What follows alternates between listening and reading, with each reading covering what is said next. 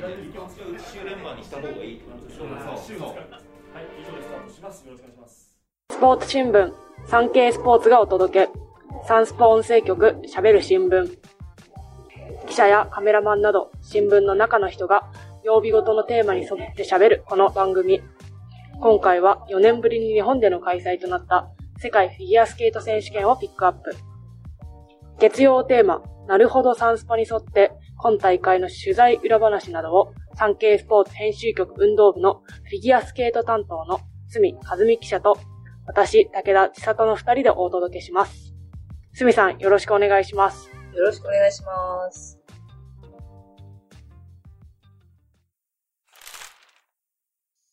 実は収録を行っている今の日付は3月26日の日曜日。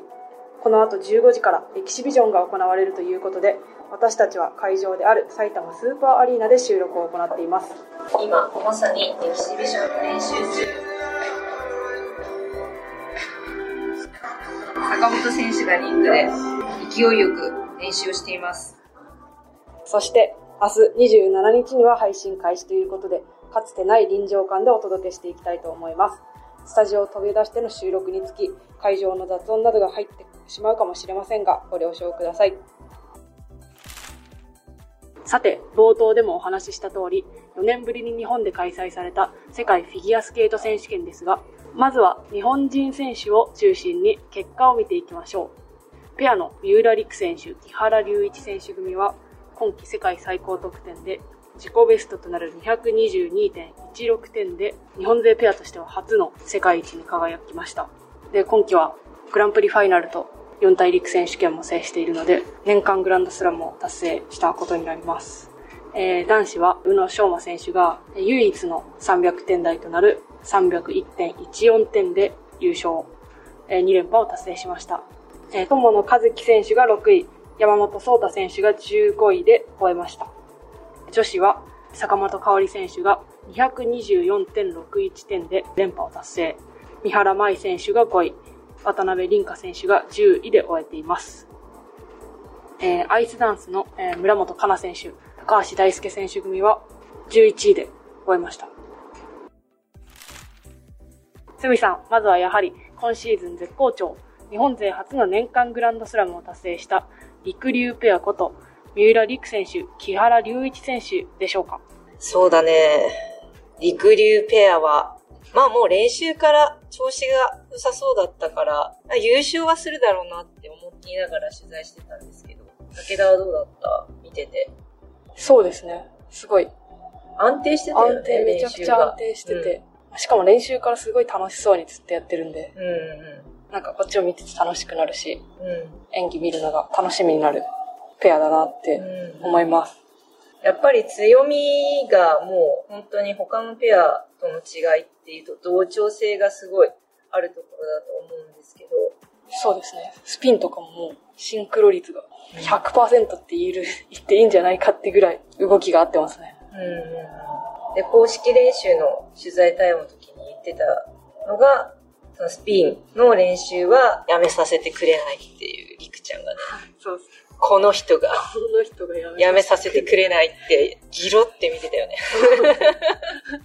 でもそれぐらい必ずスピンは怪我のリスクが少ないから会うまで練習をやめないって言ってたのは結構そういうところからの同調性がそういうところから生まれてるんだなっていうのはちょっと初めて知った。そうです。コーチもやっぱ、スピンは努力だっていう話をしてるらしく、やっぱり二人で量を積んできたからこそ、のあのシンクロ率なんだよね。やっぱ仲いいよね。めちゃくちゃ仲いいです。ね、夫婦漫才だよね。本当にそうです。本当にそうね。もう突っ込んで突っ込まれて。そうですね。お互い。まあ楽しくやれてるんだなっていうところがもう全てなのかもしれないね。二人で滑ってるのが楽しいっていうのがすごく取材してると感じるし。三浦選手が言葉に詰まると、木原選手が代わりに代弁して全部喋っちゃうみたいな結構ありますもん。ある。あるね。こう、目見るよね。あの、木原選手助けて、みたいなね。分かったみたいな感じだから。そうです。いいよね。こまあ、フリーの時も、えスロー3回転ループで、う。うん。三浦選手が転んでしまって、うん結構終わった後も、悔しそうだったよね。めちゃくちゃ泣いてたんですけど、木原選手が肩うん。抱き寄せて、うんうん。観客席の方もめちゃくちゃ指さしてて、うん。慰めてるのも見えたんで、胸を張ろうって言ってたらしいんですけど、うん。なんかそういう、二人の絆みたいなのが。うん。喜びが2倍3倍になるっていう話を結構してたと思うんですけど、絆はすごい感じました。まあ、来季に向けても話してたよね。あの、フリーが終わった後。今回がやっぱり悔しかったって、りくちゃんはすごい言ってたから、来季もっともっと強いペアになって帰ってきたいみたいなことを確か言ってたと思うし。そうですね。新しい、なんか一番難しいリフトにも挑戦したいっていう話をしてましたし、まあ三浦選手の肩の調子をうん。見ながらら見していんですけど、なんか、股下から三浦選手をくぐらせる技も復活させたいっていう話を言ってたしてたんで、また来季になっても新しいリ進化が止まらないいね。見せてもらいたいなと思います。麦ジュースを飲んだことぐらいで 大丈夫かって心配するのがアスリートだよね。せっかく達成したんだから、そんなね、好き放題飲んで食べればいいのにって思うのが一般人の考えで。やっぱりアスリートだよね。あ大丈夫かって話だった。麦ジュースっていう言い方もまあね。そこがいい。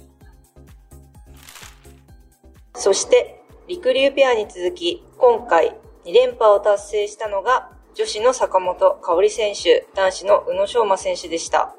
坂本選手の演技を見て、武田はどういうふうに感じました？そうですね。今回、坂本選手は初出場した2019年大会が、えー同じ埼玉スーパーアリーナが会場だったということで、でその時、ショートプログラムは2位発進したんですけど、フリーでは3回転フリップが1回転になって、順位を5位まで落としてしまったっていう経験から、その4年前のリベンジっていうのを結構連覇よりも意識してるのかなっていうのを取材中から、言ってたもんね。そうですね。連覇よりは4年前のリベンジって言ってたもんね。そこに進化が今回現れたんだよね。4そうです年前、1回でフリップになっちゃったところが、また来て、で、またフリーで、あの、SP に、ショートプログラムに首位発進したんですけど、またフリーで3回転フリップが1回転になってしまって、結構会場も多分、坂本選手の思いを知ってたからか、結構落ち込んだ雰囲気の声が出てたんですけど、まあ、執念と言わんばかりに、1回転のフリップの後ろに3回転トーループをつけて、その後は最後までノーミスで演技切るっていうのをっかりやりきってて、本人もそうですけど、中野コーチもあの3回転トーループがなかったら2番だったみたいな話をしてて、あれだけは褒めてあげられるって言ってたね。辛口だった。まあそうなんだけど、あれだけは、唯一褒めるとしたらみたいな言い方をしてたから、そねそれ以外はなんか、どうしましょう。あーって感じだったよね。多分本人も緊張してて、コーチからしてみれば、スピード感とかが多分足りなかったみうん。たいな話をしてたんですけど、でもこうやってその北京五輪で銅メダル取ったり、去年は世界選手権で優勝したり、まだ22歳ですけど、経験はね、すごい積んでるんで、その強さっていうのを今回も、本人はまだ悔しそうではあったんですけど、リベンジというか、うん。強さは示したんじゃないかなと思います。宇野選手は昨日、じゃんバサッ本バタって。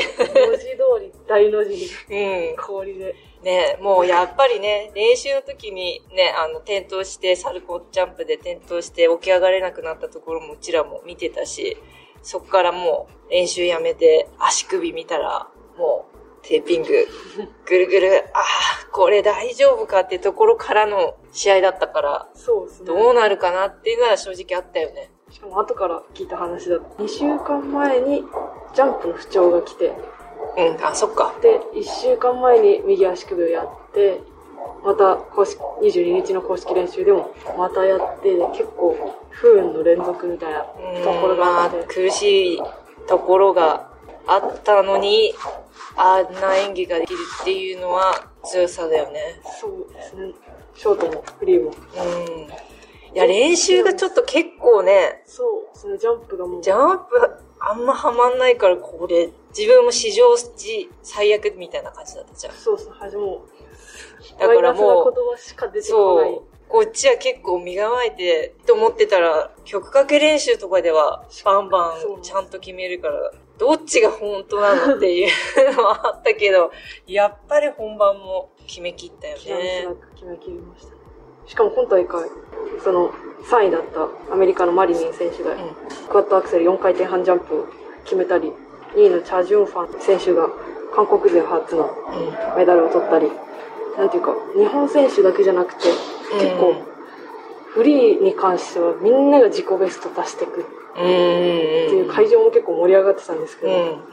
その中で、なんか結構、ジャンプ飛びながら、冷静に、あと何個失敗していいとかを考えながらやってたらしくて、うん、言ってたのよね。はいその、ここまでならいいとか、ここ、これなら後半2本目トーループつけなくていいや、飛ばなくていいや、みたいなことを考えながらって言って3たもんね。連続にしなくていいっていうのを、すごい計算して、すごいよね。あんな演技しながらさ、頭の中で、あ、これはいらないとか、ここまでならもうリスク取らないみたいな滑り方をしてるんだって思ったら、それであの表現力だからね。そうですね。マリニン選手もすごいけど、やっぱりプログラムコンポーネンツで表現点のところが12点ぐらい差があったから、ねこれじゃあ勝てないんだろうなっていうのはあったよね。そこがあの選手のやっぱすごいところだよね。ねあんなに飛べて、しかも演技点も高いっていう。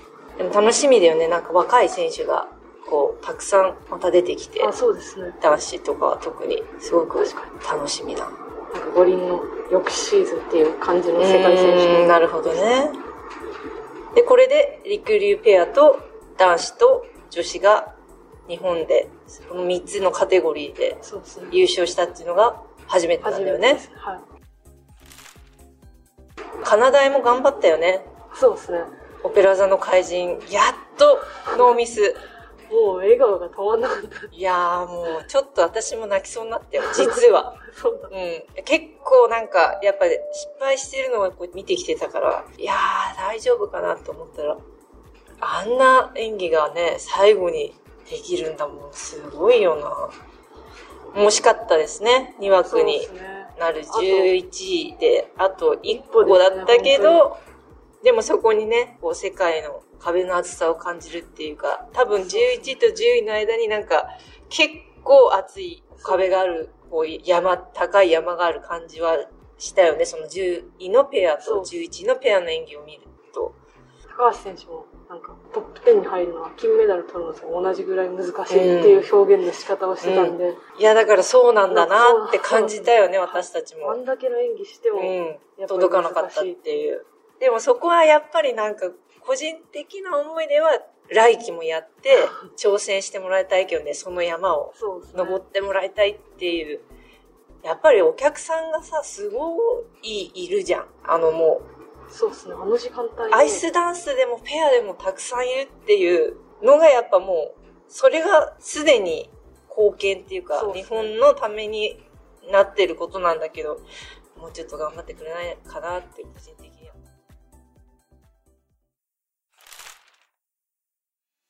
今大会は4年ぶりの日本開催かつ、声出し応援も解禁されました。えー選手も観客の皆さんも、えー楽しめたかなと思います。選手の中でもね、声援がやっぱり背中を押してくれたって言ってる選手がたくさんいたよね多くて、はい。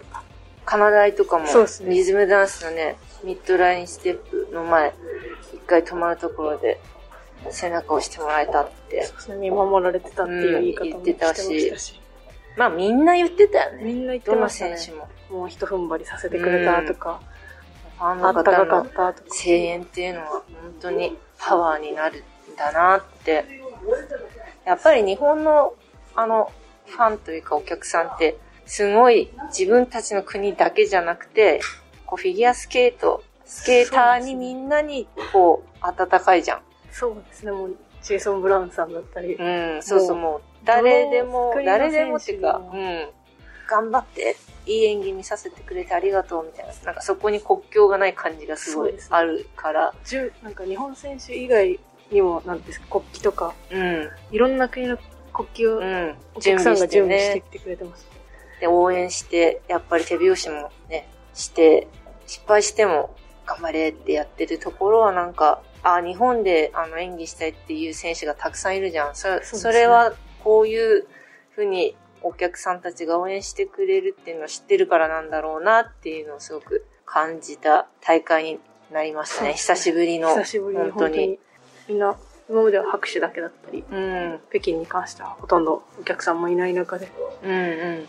オリンピックね、私自身もなん北かちょっと寂しさもあったんで、京の今回はそういう面でもなんか感動する部分がうん。うんうん。多かったです。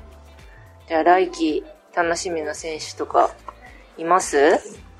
そうですね、あの、大会というか、シーズンの総括として、うん。竹内強化部長がちょっと今日お話ししてまして、四大陸選手権で優勝した、四大陸選手権と世界ジュニアで優勝した、三浦、男子の三浦佳生選手だったり、うん。女子の世界ジュニアチャンピオンの島田真央選手だったり、うん。その若い選手が期待以上の想像を超える結果を出してくれてるっていう話をしてたので、また相乗効果も、友野選手とかも、うん。ジュニアに、ま、ジュニアというか若い選手に負けないようにっていう話もしてましたし、相乗効果も楽しめるんじゃないかなうん。と思います。こんなにね、どんどんどんどん新しい選手が出てくる競技っていうのも、なかなかないけど、まあまだシーズン最終戦ではないんそうですね。国別対抗戦もありますし、なので、まあでも、大きな大会というか、は、これで最後ということで、私たち自身もお疲れ様でしたよね。一週間。でもすっごいいい経験ができたよね。そうですねはいありがとうございました。はい。ありがとうございました。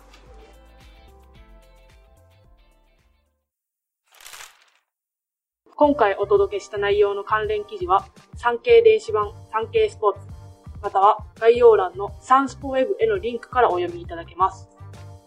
さて、番組では皆様からのご意見、ご感想をお待ちしています。